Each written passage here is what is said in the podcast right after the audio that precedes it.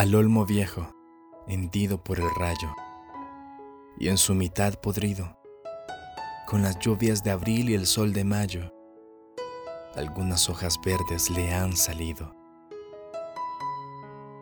El olmo centenario en la colina, que lame el duero, un musgo amarillento, le mancha la corteza blanquecina al tronco carcomido y polvoriento.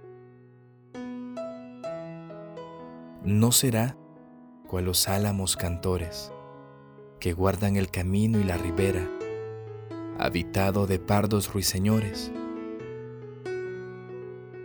ejército de hormigas en hilera, va trepando por él, y en sus entrañas urden sus telas grises las arañas.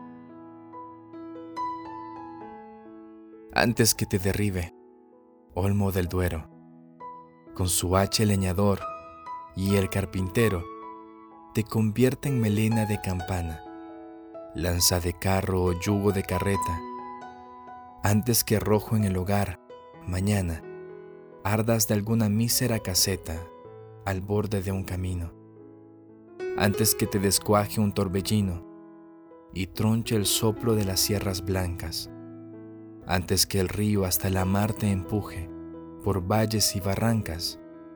Olmo, quiero anotar en mi cartera la gracia de tu rama verdecida. Mi corazón espera también hacia la luz y hacia la vida otro milagro de la primavera.